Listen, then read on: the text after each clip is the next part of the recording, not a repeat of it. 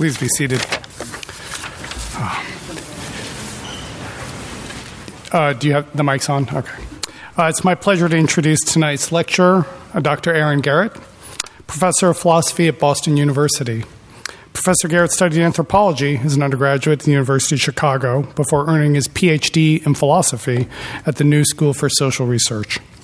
His work is focused on the history of, mo- uh, history of modern moral philosophy, with attention to thinkers such as Bishop Berkeley, Francis Hutcheson, and Adam Smith.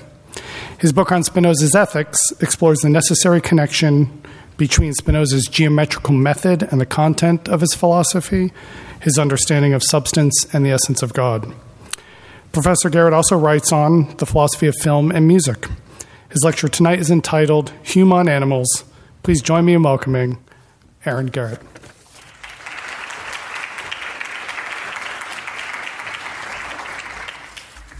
So, thank you. Um,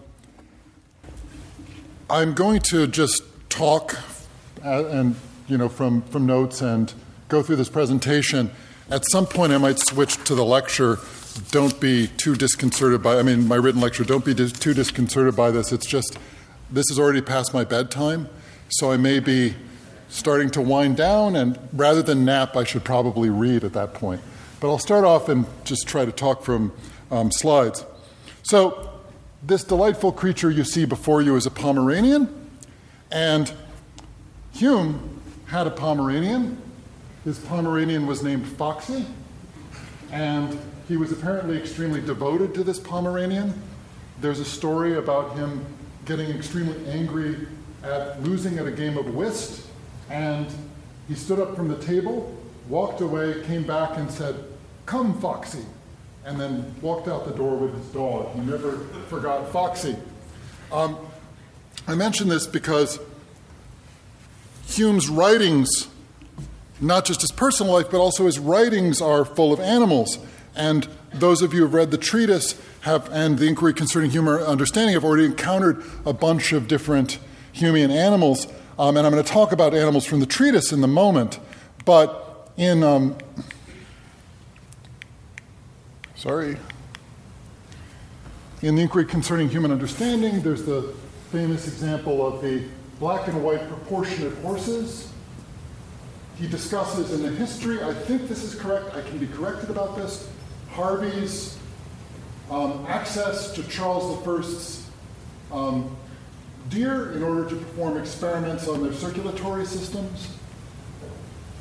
In the early books of the history, he extensively discusses the enormous importance and utility of sheep for the founding of um, Great Britain. So, in his historical works and his philosophical works, there are countless examples, these are just a few, of animals. And in the treatise and the inquiry concerning human understanding, they play a very central role because for Hume, like many other philosophers of the 17th and 18th century, animals provided a kind of testing ground or laboratory for the account of human nature and the account of human mind. So as he says, and by the way, the numbers here will all refer to numbers on the handout. I'm not going to call them out, but if you, I decided I should give you a handout so you can question me on the quotations later on, so you can have quick access to them. So in forming our notions of human nature, we're very apt to make a comparison betwixt men and animals, which are the only creatures endowed with thought that fall under our senses. And as you perhaps know, um, this was in a way commonplace in the period. Locke in the essay concerning human understanding, spends a great deal of time talking about exactly what the borderline is between the human and the animal in order to fix on what are the distinctive kinds of um, mental powers that human beings have, abstraction, language, etc. Leibniz does something very similar. Descartes obviously draws a very, very strong line between animal mechanisms and human minds in order to get at what it is to be a thinking substance. So, this is a very common feature of early modern theory of mind and early modern study of human nature. Sorry. Hume, even more so than Locke, unlike Descartes, and pretty much more so than just about any other philosopher of the period, is a thoroughgoing naturalist about human nature via comparison to animals. And what I mean by that, and we'll see it in a second, is Hume thinks that almost everything that holds of human beings also holds of animals. It just holds of human beings to a different degree. And the kinds of explanatory laws that you can use to um, get at why animals act in the way they do and how animals think hold of human beings as well. In fact, in a number of places, Hume says human beings are animals. So this quote, he says humans are barbarous, necessitous animals. In the Reason of Animals section, which some of you have probably just read in the reading group, Hume compares reason to an instinct. He argues animals have instincts, and reason is just the distinctively human, well, not distinctively, an important human instinct. So what holds again of humans holds of animals and vice versa. So there's this kind of thoroughgoing attempt to analyze human beings and animals as falling under the same natural mental processes and same natural laws. That's what makes it striking that Hume argues that there is a feature of human beings that doesn't apply to animals. And Hume suggests in um, treatise and in other places that rights and property don't apply to animals. Animals aren't capable of property, and rights, moral and natural rights, don't apply to animals, or I shouldn't say natural, rights don't apply to animals. And he says quite strikingly, we do not lie under any restraint of justice with regard to them, nor could they possess any right of property. So justice doesn't apply to animals. So the puzzle is why doesn't Hume go thoroughly naturalist and argue that morality is just like every other um, human capacity that is shared with animals, it's just held by human beings to a different degree? Why does Hume argue that morality, central features of morality, justice and rights, are distinct from the kinds of capacities that animals have? So, does this make sense so far as why this is a kind of puzzle? Um, you wouldn't expect that Hume would do that, but he does do that. So, why did Hume make rights and property, excuse the hideous misspelling, an exception to his otherwise consistent explanatory naturalism in his comparisons of humans and animal reason and passions? So, what I'm going to do in this presentation is first I'm going to talk about how Hume discusses animals in comparison with human beings in the treatise and in the inquiry concerning the human understanding. Then I'm going to talk about a philosopher who Hume knew and who influenced Hume named Francis Hutcheson, who had extremely interesting arguments for animal rights. So, for the thesis that's opposed to what Hume held, that rights do apply to animals and justice does apply to animals. Then I'm going to discuss Hume's correspondence with Hutcheson, where a problem comes up that I think explains why Hume chooses to deny rights to animals in his moral writings. And finally, I'm going to conclude a little bit about what I think the consequences of this are. So, first, Foxy will lead us to a little bit about the comparison between humans and animals in the treatise and the inquiry.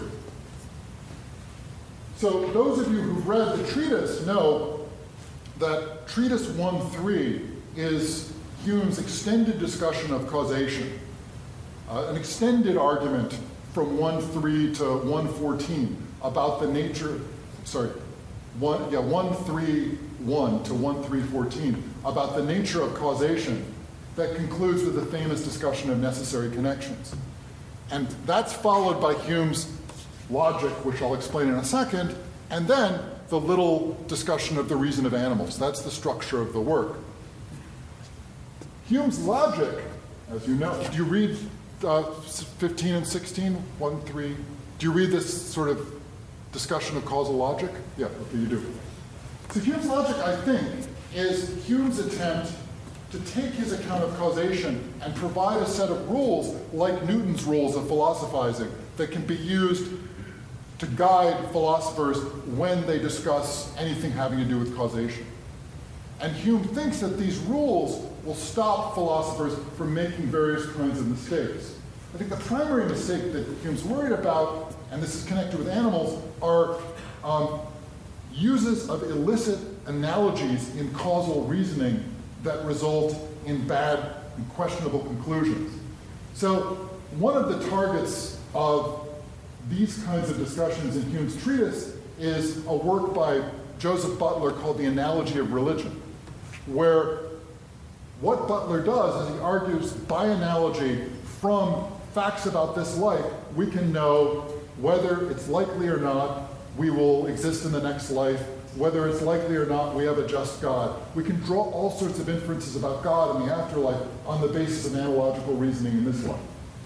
And I think one of the things Hume is trying to do is argue that if you have a restricted conception of causation, like Hume argues for in 1.3.14, you can rebuild a set of rules, much like Newton's rules for philosophizing in physics, that stop some of this illicit analogical reasoning, or that restrain some of this illicit analogical reasoning. And what Hume does in the reason of animals section and the discussion of pride and humility of animals and love and hatred of animals is he applies these rules to comparisons between humans and animals to show what follows when you reason far more carefully than someone like Butler or all sorts of other people reason about these issues. When you pay attention to what you can really, what kinds of conclusions you can really draw for a proper conception of causation. So the three rules that I want to talk about briefly are rules four through six. Rule four states the same cause always produces the same effect, and the same effect never arises but from the same cause. So it's quite a common sense rule. I'm not sure it's a true rule, but it's quite a common sense rule that um, effects give rise to the same cause, and sorry, two effects. Yeah. Same cause always. Excuse me. Um, if you have a cause, it always produces the same effect, sorry. And if you have an effect that's the same, it never arises but from the same cause. So it's a consistency rule about effects and causes. And what humans to do is use it to compare causal relations between humans and animals, such as to show that they share various kinds of properties due to similar causal process, due to the same causal processes. The second rule states when several objects produce the same effect, it must by means of some quality which we discover to be common amongst them. So when you have multiple objects and you have the same effect, there has to be a similar quality that's shared in the various kinds of objects that produce the same effect. And he's going to use that again to show that there are certain qualities like custom that are shared by both human beings and animals because we can see the same effects as res- resulting. Finally, there's a rule, Rule 6, that shows how we can pick out carefully where difference is. The difference in the effects of two resembling objects must proceed from that particular in which they differ. So, when you have um, two effects that are different, but the objects are the same, the difference in the effects has to proceed from something particular about the objects that differs. Now, these are extremely abstract, let's see how Hume uses them a little bit in action. So, Hume uses them in his discussion of animals in order to do three different things. The first is he uses these kinds of these rules in order to explain via animals human capacities. So, using animals as a kind of laboratory to make sense of what human beings do. So, here's a quote um, from the treatise it is custom alone which engages animals from every object that strikes their senses to infer its usual attendant and carries their imagination from the appearance of the one to conceive the other in that particular manner which we denominate belief. No other explanation can be given of this operation in all the higher as well as lower classes of sensitive beings which fall under our notice and observation. So, see what it says is custom engages animals from every object that strikes their senses. Um, and from this, it, it carries their imagination. Sorry, it carries their imagination from the appearance of one to the other. We call this belief. Whenever we see this kind of structure, we know we have the same kind of customary belief. This holds both of animals and of human beings. So it's an application of four and five to similarities to animals and then arguing on the basis of 4 and 5 that humans do the same thing. They also um, go from objects that strike their senses to holding beliefs on the basis of custom. So Hume views this, these rules and the comparison between animals and humans as a very powerful tool to show that what humans do can be explained by animals. And similarly, he does this with pride and all sorts of other passions, and we'll talk about that in a second. Um, he also uses it to deflate human belief in human superiority by showing that what human being that human processes are just the same as animals. So you might think you're special, but in fact, there's nothing really distinctive about you. You're very much like animals. Animals, therefore, are not guided in these inferences by reasoning. Neither are children. Neither are the generality of mankind in their ordinary actions and conclusions. Neither are philosophers themselves, who in all the active parts of life are in the main the same with the vulgar and are concerned by the same maxims. So, if a process holds of children and the effects and the causes are the same, it can hold of the generality of mankind, it can hold of philosophers as well. So don't think that, at least in this capacity, the way in which we form beliefs, philosophers are really any different from animals and human beings. So it's deflating the special standing of human beings at the same time as it's explaining something about human beings through comparison with animals. And thirdly, Hume views these comparisons, and he actually mentions Newton in this context, as a way of affirming the power of his explanatory system. If something can be, if a general rule or a general law can be shown to hold both of human beings and of animals, and the explanation for human beings works for animals as well, that reinforces the explanation for human beings. It's kind of a test case on the basis of which you can show that the original explanation for human beings was compelling. So these three kinds of functions, I think, underlie a lot of the ways in which Hume compares humans and animals using this logic that I've just described. Hume is also interested, sorry, in differentiating humans and animals. Um, and that's where the sixth rule comes in. The difference in the effects of two resembling objects must proceed from that particular in which they differ. So if you have two effects that are different, but the objects are the same, then the, uh, then whatever difference it is must, sorry, difference in the effects must follow from some particular in which the objects differ. So, an example of this, it can be found in this discussion of pride and humility. When discussing the passions of pride and humility, Hume argues that the basic structure of pride, that pride has its object as the self, is the same for human beings and animals.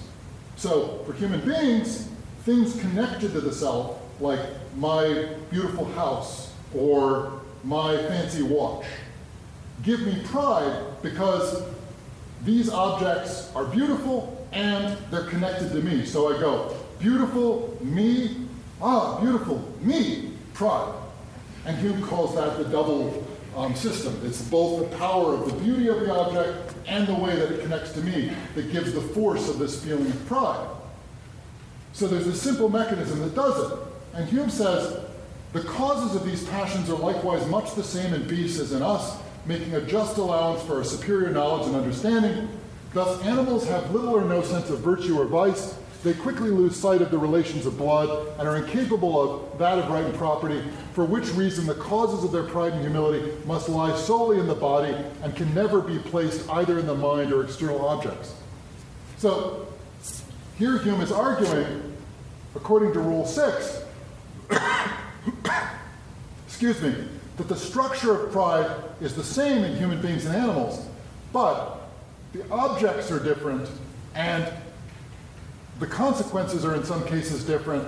The reason why they're different is that for animals, pride and humility must lie solely in the body, even though the structure of pride and humility are the same, it's related to self. Whereas for human beings, it's not, and that's because human beings are capable of a much greater imagination, and humans, human beings are capable of a much wider range of objects than animals are. So here Hume is trying to differentiate between animals and human beings in order to make a point about how they share a passion, but the results of the passion are somewhat different. Similarly with love and hate, Hume says, as animals are but little susceptible either of these, the pleasures or pains of the imagination, they can judge of objects only by the sensible good or evil which they produce, and from that must regulate their affections towards them. So, animals share the passions of love and hate with human beings. Um, he argues this at length. But because of the restrictions on their imagination, as with pride and humility, they only love on the basis of their senses, of sensible good and evil. That's what really regulates them. It's not really regulated by the pleasures or pains of the imagination. So, what he has in mind is that when I love my watch because it has all sorts of fancy gears in it, I'm loving it on the basis of the way in which I imagine all of these gears working, even when I'm not, I'm definitely not experiencing my watch. Ah, even when I'm not tactilely experiencing my watch. Whereas with animals, it's far more restricted to a tactile or sensible experience of the object. The passion is the same, but due to animal restriction on the imagination, the object comes out a little bit different. So here we have, again, an example of Hume differentiating on the basis of the application of that rule in comparison. So I'm about to, in a moment, I'm going to list all of the things that Hume thinks are different between humans and animals. But there's one more interesting claim that Hume makes about humans and animals that comes up in a different context. So everything I've discussed so far comes up in the context of Hume's discussions of the reason of animals, the pride and humility of animals, and the love and hatred of animals in parts one and two of um, the treatise. But in part three of the treatise, when Hume is discussing uh, moral rationalism, when Hume is discussing the claim that morality is founded in reason and morality is not founded in sentiment, one of his arguments against moral rationalism is if morality was founded in reason, then the same relations of reason that hold of human beings would hold of animals. So incest would be a taboo among animals in the same way it is a taboo among human beings. But animals are not morally judged for committing incest. Human beings are. Therefore, there's a fundamental difference. Sorry, based on that fundamental difference, we can see that moral rationalism is false. That morality is not founded in ultimate kinds of rational relations, fitnesses and unfitnesses that are facts about the world. So, whatever you think of the argument, the argument follows from Hume's claim that I would fain ask anyone why incest in the human species is criminal and why the very same action and the same relations in animals have not the smallest moral turpitude and deformity. So, so far we've been discussing the similarities between human and, and humans and animals, how they share reason, how they share passions. And we've been discussing the differences in terms of restrictions on the passions and restrictions on reason. But these differences have been differences of degree, not differences of kind. So they've been differences like the extent of pride and humility is only to the body in animals, and in human beings it extends much further, but it's the same kind of structure. The extent of love and hatred is through the imagination in human beings, but only minimally through the imagination in animals. It's the same structure, but the extension is different. But now we're talking about something that's much more fundamentally different that these kinds of moral judgments, moral turpitude and deformity that hold of human beings don't hold of animals. So this is the line, this is the puzzle that I began with at the very beginning of the talk. So let me now list off the particulars that Hume thinks distinguish humans and animals. Um, animals, he says, have little or no sense of virtue or vice, but they do have some sense of virtue or vice, perhaps, just little or no. Animals quickly lose sight of the relations of blood. Um, animals are incapable of right and property. animals are little susceptible either to the pleasures or the pains of the imagination, and moral relations such as incest do not apply. Now, as you're probably thinking, this just seems a heap of random comments about animals. What unites these? What holds them together? Um, uh, sorry, one more I want to say. Um, what I'm going to try to argue in a moment is there's a unity to this list, and Hume is creating this list in order to argue for why number five, why it's the case that moral relations don't apply, and it's going to be connected with why one through four do apply in different ways. But first, I want to point out one last feature that makes the puzzle a little weird. As I said, Hume holds that moral relations don't apply, like rights and property and justice, don't apply to animals.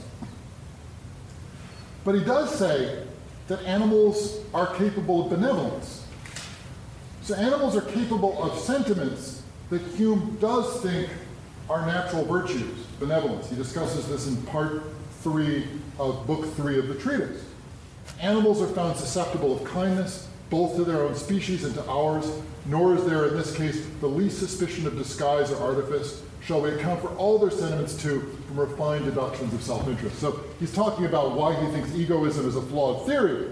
But as part of this, he admits that animals are capable of something like the natural sentiment of benevolence that in human beings we hold to be a virtue. So, if anything, this complicates the problem even further.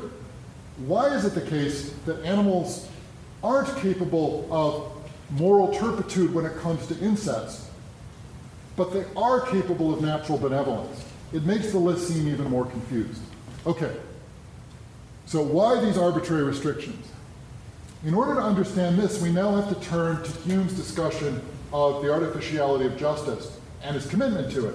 And in order to understand that, we have to turn to, after Foxy, a rather different philosopher named Francis Hutcheson. So, when Hume wrote the treatise, he was not well known. He only became a well known philosopher in the 1740s, and he wrote the treatise in the 1730s. The best known philosopher in um, Scotland was someone named Francis Hutcheson. He was, a, he was not just best known philosopher in Scotland, he was a philosopher who was known the world over. And he was the professor of moral philosophy at the University of Glasgow. And in addition to being a well known philosophy professor, he was a central influence in Scottish life and in Enlightenment life more broadly. So he's a very, very important person.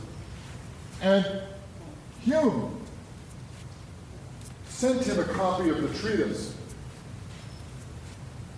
when he was just finishing it up, um, part three of the treatise, soliciting comments from Hutcheson. And Hutcheson very graciously wrote back to Hume a set of comments, and they entered into a correspondence. And it's a fascinating, and I'm going to talk about a slightly later correspondence in a moment, but it's a fascinating correspondence because, as you've no doubt encountered in the treatise, Hume is a slightly obnoxious philosopher um, in the sense that he doesn't really mince words when he doesn't care for a position. And that's what the correspondence reads like too, except for Hutcheson is the most powerful philosopher in Scotland and one of the more important philosophers in the British world, and Hume is nobody. But Hutcheson sends Hume's ar- Hume his arguments, and Hume responds, that's wrong, that's false. And Hutcheson puts up with it. Hutcheson is extremely gracious in his responses to it, as we'll see in a moment. Um, although Hutcheson did deny Hume a position at the University of Edinburgh, but that's a different story. Um, Hume, I'm a huge fan of Hume. Hume deserved it, but that's a different story. Um, so, in this context, what's striking is that Hutcheson is the first philosopher that I know of to give a coherent argument that rights and justice do apply to animals.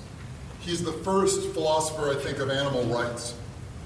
And as we're going to see in a second, he argued that we have moral obligations to domesticated animals. And these are, animals, sorry, have rights conversely against us when we fail in these moral obligations. These obligations are defeasible. If, as we'll see in a second, when the community breaks down, these rights fall away. But they're real rights. And Um, animals, therefore, are capable of both justice and rights in the way that Hume is denying. So you can sort of see now what the argument is going to be that Hume is constructing this list for reasons having to do with the position that Hutcheson held.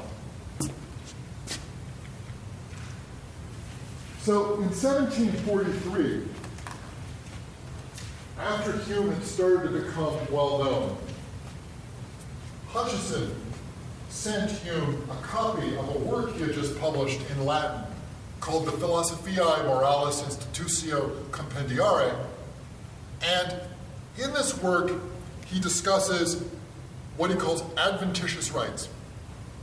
And adventitious rights are rights that you can acquire by being a member of a community or in relations to, relation to others. They don't need a contract. Membership is sufficient in order to have one of these adventitious rights. Um, and in the discussion of adventitious rights, Hume, sorry, Hutcheson, we're now on Hutcheson. Hutcheson discusses animals and the way in which animals are susceptible of rights as well. For those of you who read Hobbes, and those of you who've spent hours reading Pufendorf, which I'm sure is all of you, and are deeply immersed in the natural law tradition, you know that it's very hard to imagine in this tradition, I mean, Hobbes is a really good example of this, how animals can have rights at all. For Hobbes, animals can't have rights other than natural right, but they can't have any kinds of instituted rights because they can't enter into contracts. So there's no way of bringing them into the fold of rights. Whereas Hutcheson was trying to find a way against the background of this tradition to give animal to give animals rights. And what he argues is that animals, which are standardly viewed as property in this tradition, can be given a place in between property and servants, which is another category in this tradition, in order to explain how we have moral obligations to them.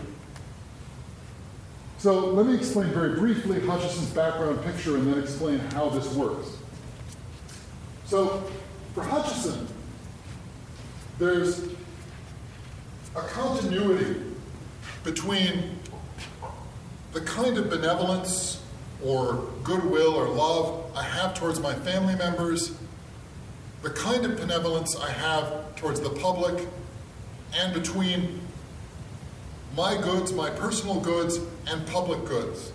There are various kinds of theorists who hold that there are strict lines between them, but for Hutcheson, public benevolence is an extension of private benevolence. So when I love family members and when I love a fellow member of my um, community, that's the same kind of feeling I have, and I'm extending the feeling I have towards my family towards the member of my community.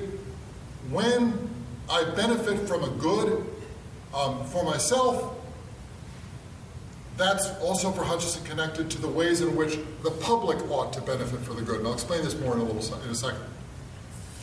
Hutcheson also held that um, this kind of benevolence I've described and utility, or maybe welfare would be a better term for this, the happiness of a community come together through us forming what he calls natural communities. So, what he has in mind is that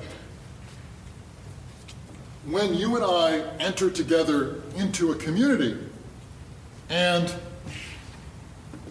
we feel goodwill towards each other, we flourish as a community due to the goodwill that we share as members of this community. So, Hume, so someone like Hume thinks there is conflicts between utility and benevolence.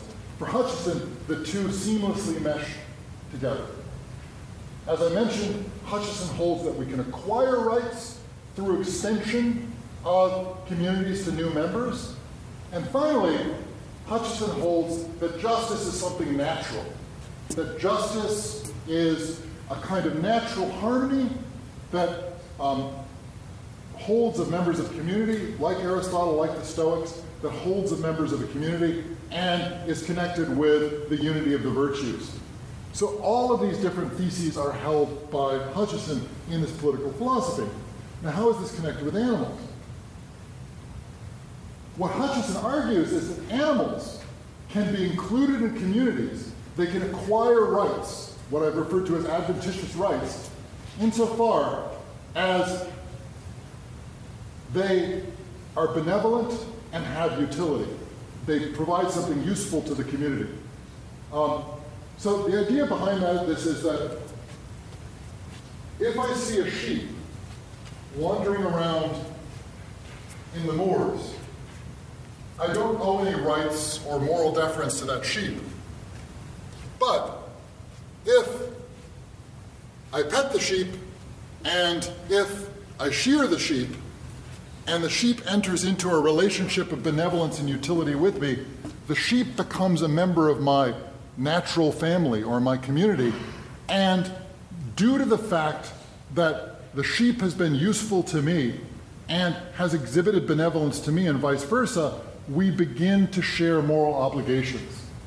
So the moral obligations bootstrap on these kinds of relations that hold between um, animals and human beings, and, and, and Hutcheson thinks that's sufficient for what I've called an adventitious right. And Hutcheson thinks more generally that this is part of the natural providential order, that humans and animals have been brought together by God. They're created in such a way, sheep are created in such a way that Scotsmen will be drawn to sheep, and sheep will be drawn to Scotsmen, and together they form united sort of communities that benefit all of them. Um, so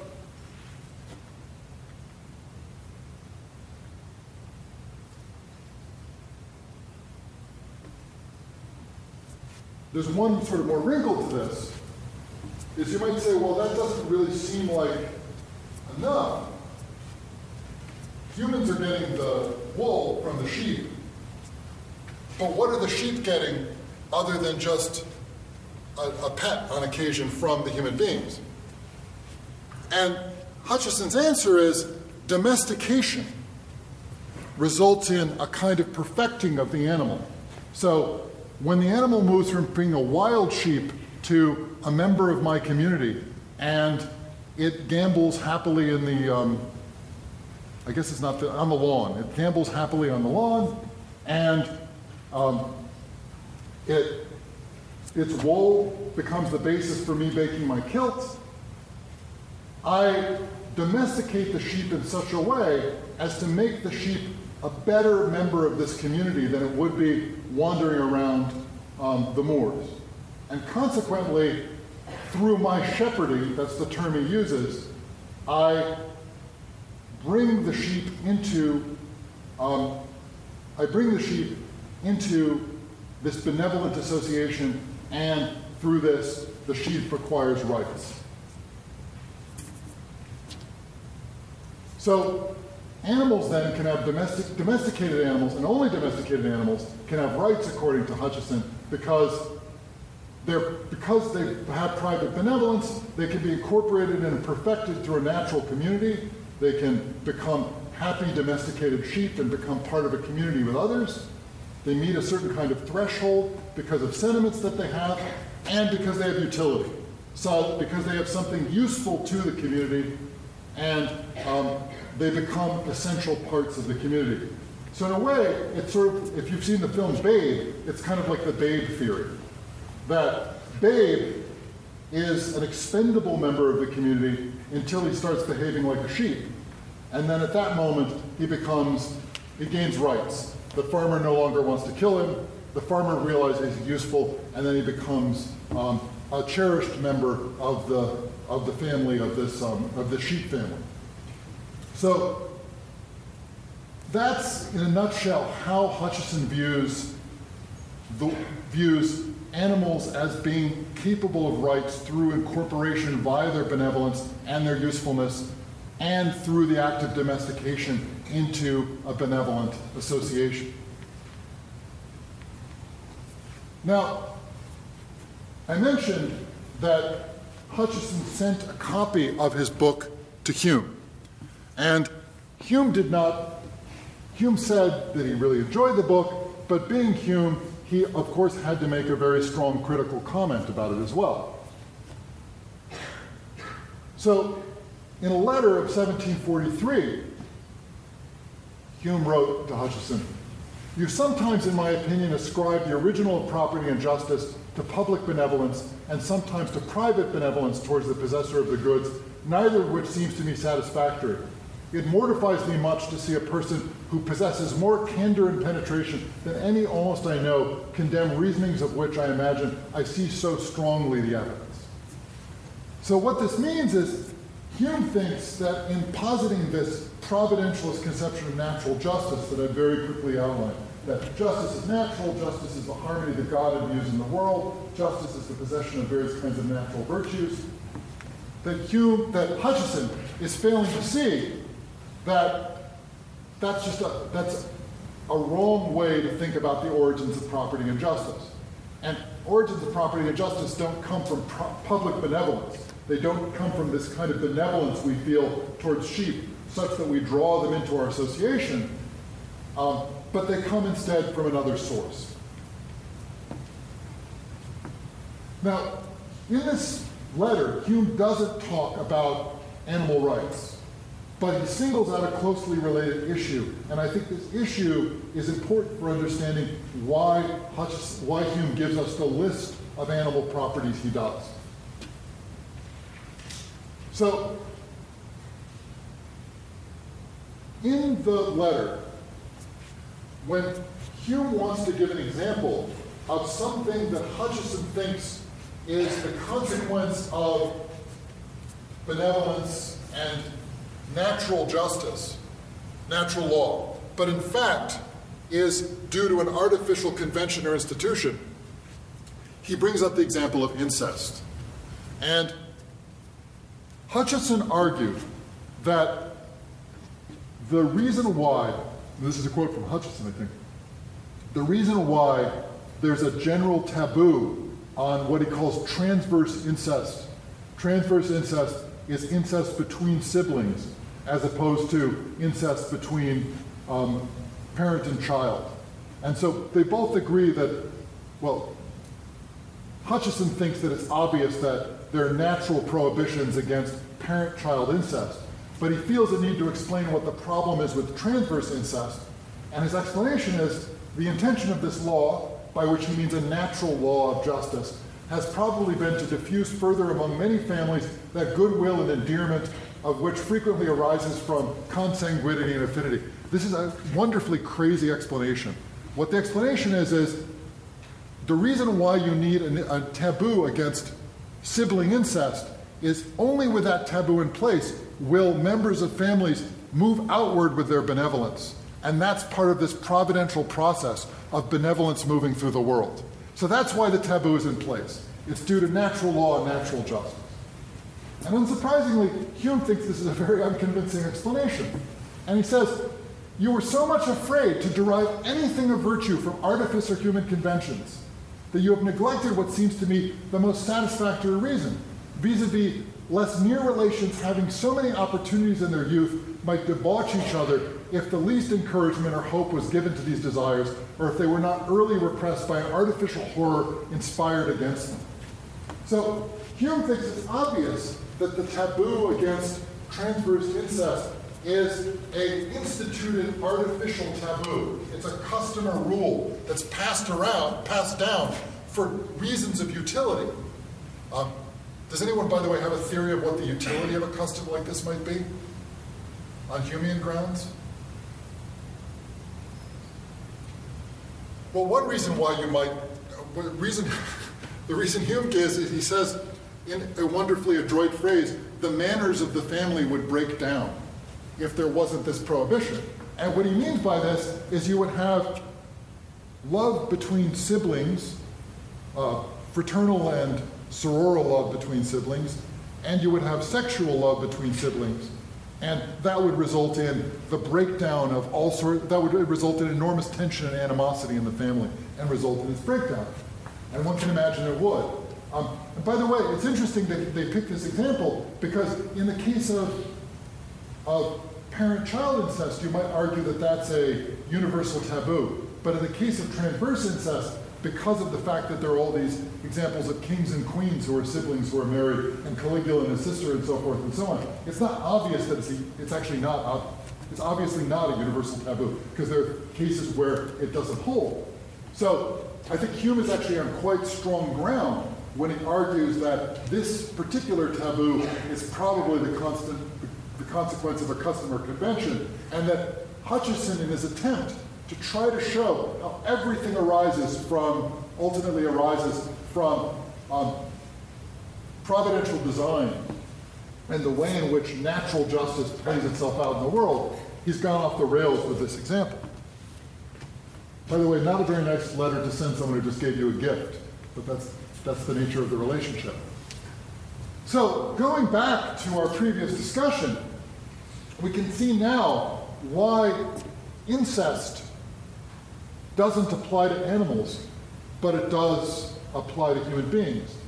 The reason why incest doesn't apply to animals isn't because it's moral per se. The reason it doesn't apply to animals is because it involves a complex convention. A- animals are incapable of these kinds of conventions. So the line that Hume is trying to mark isn't between isn't just between moral and other kinds of animal fun- moral um, functions that animals lack and other kinds of functions that humans and animals share. It's between complex conventions and which animals are incapable of and um, other kinds of um, mental and uh, mental powers that, and passions that animals are capable of. So when we return now to the list, we can begin to see why it takes the structure it does. Um, what Hume is doing is he's offering two reasons against animal rights which parallel Hutcheson's reasons for animal rights. So, where Hutcheson argues that animals are capable of rights because, due to their natural benevolence and their utility, they go over a certain threshold that allows them to be incorporated into communities, and through this to have a right not to suffer and not to feel um, unfair pain and pleasure. Hume is arguing that benevolence doesn't get you over that threshold because rights and justice aren't rooted in benevolence. They're rather rooted in the capacity to follow rules, conventions, customs, and artifices. So benevolence is insufficient and utility are insufficient in order to um, fall under justice and rights. And second, Hume wants to argue, and I think this is a really interesting point of Hume. Let me see how much more time I have. A few more minutes.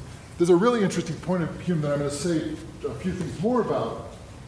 That Hume wants to argue that even if animals are useful to human beings, utility is not sufficient in order to get acquire rights. That someone is useful and useful in a very important way doesn't mean that that person or that animal necessarily has rights. And I'll explain why Hume thinks that in a second. So going back to the list, Hume says animals have little or no sense of virtue or vice. Animals quickly lose sight of the relations of blood. Um, they're incapable of remembering kinship, such as to not commit incest. Animals are little susceptible either of the pleasures or pains of the imagination. So those are the differences of degree that Hume argues for. And then Hume argues for two differences of kind. Um, and each of those is human beings share those, but to a different degree. All, most of us can remember our relations of blood, maybe to second cousins, but not beyond that. Animals lose sight of siblings, but we share this to a, to, to a certain degree. There are two differences of kind. Animals are incapable of that, of right of property, and moral relations such as incest do not apply to them, but they apply to human beings. And you've already seen from how we've discussed incest how this argument is now going to go. Hume holds that animals are incapable of conventions and customs, complex customs, for the same reason they lose sight of the relations of blood and they're little susceptible of the pleasures and pains of the imagination. They don't have sufficient memory and they don't have um, the capacity to learn complex rules in order to inculcate the kinds of conventions that are necessary for rights and justice. And, and I think this is a really interesting point, they're not capable of the kinds of sanctions that we attach to complex conventions that hold them in place. Because uh, they're not really capable of pleasures or pains of the imagination. And let me give you two examples of this. If you fear having to wear the scarlet letter A if you commit adultery, you're less likely to commit adultery, but you have to have a relatively powerful imagination to fear having to wear the scarlet letter A. That convention is held in place by the imagination. If you don't have an extensive imagination, you won't be inculcated in that convention. If you are happy sheep running uh, an enormous tab with a credit card, and you don't fear your credit being cut off and being pushed out of all kinds of commercial society and never being able to buy your hay and lanolin again on credit, you're not going to be able to keep to that convention either. What keeps you in that convention are the pleasures and the pains of the imagination. And by the way, those of you who read Hobbes' Leviathan know that this is a central point for Hobbes too. Hope and fear are very much connected to the pleasures of the imagination and the fears of the imagination. So these are necessary conditions of what Hume calls natural obligation, following a convention for utility. And animals fail due to differences of degree, not of kind, to satisfy that. So you can see now how it's working. These differences of degree result in a difference of kind.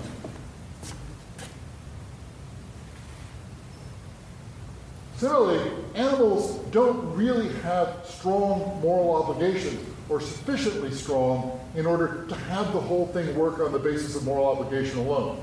That's what Hutcheson thinks. Sorry, Hutcheson thinks that animal benevolence is sufficient, but for Hume, benevolence is not sufficient in order to get something like justice or rights. Rather, you have to have both natural and moral obligation, both the feeling that something's wrong and the convention connected together in order to have something like rights or, artifice, or the artifices of justice. So animals consequently are incapable of right and property, and incest doesn't apply to them. And notably, unlike Hutcheson, animal benevolence or approval of animal benevolence has nothing to do with rights. So now you can see what this sort of disheveled list is actually trying to do. It's trying to argue that differences of degree between humans and animals are the basis for fundamental differences of kind, but these differences of kind aren't natural, they're artificial. So that's why Hume can allow differences of kind. They're not different fundamental natural differences between humans and be, human beings Are you trying to give me a message? It's almost over. They're not fundamental differences between human beings based on nature. They're differences based on instituted artifice. But I want to say one last thing about this, and then I'll let the lights go up. The final passage on the handout, it's a fascinating passage. It's worth a whole discussion on its own. There's another reason why Hume thinks that rights don't hold of animals. And it's because Hume thinks and this is very much like, I was thinking about this the other day, it's very much like Thucydides thinks in the Melian debate that in order to have a right, you have to have a shared assumption of equality that the people who are opposed, the person who's demanding or the thing that's demanding the right, and the, the person who has to give the right. So you demand your rights from me, and I have to accept your demand. We have to assume each other are equal to some extent in order for this relation to work. And you have to be able to enforce your rights if I refuse them. Those are important conditions of rights, Hume thinks. And Hume thinks animals are incapable of both of those, sadly. Hume thinks that, because Hume thinks we should be kind to animals. He loves Foxy. So he's not arguing we shouldn't be kind to animals. He's arguing they don't have rights because of the nature of what rights are. We don't assume animals are equals. We assume there are inferiors, and as a consequence, any kindness we extend to them, we view as a kind of largesse. But that's not a right. A right is something you can demand from someone else. And animals are incapable of enforcing their rights against us. Planet of the Apes is a kind of fantasy where animals enforce their rights against us. They let their grievances be known in such a way that we have to take seriously the way in which we mistreat them. Whereas Hume thinks that even if you bring a case to the Supreme Court on the behalf of a primate that's been experimented on, it's not the primate who's been enforcing it, it's you on behalf of the primate who's enforcing it. And for that reason, the enforcement isn't from the animal, the enforcement is from something that actually has the capacity to enforce a right on behalf of the animal. And for that reason, animals, as much as we should treat them kindly, whatever reason we should treat them kindly, it doesn't ultimately line up as a right for Hume. Okay, so that's enough. Thank you very much. Um, that's on animals.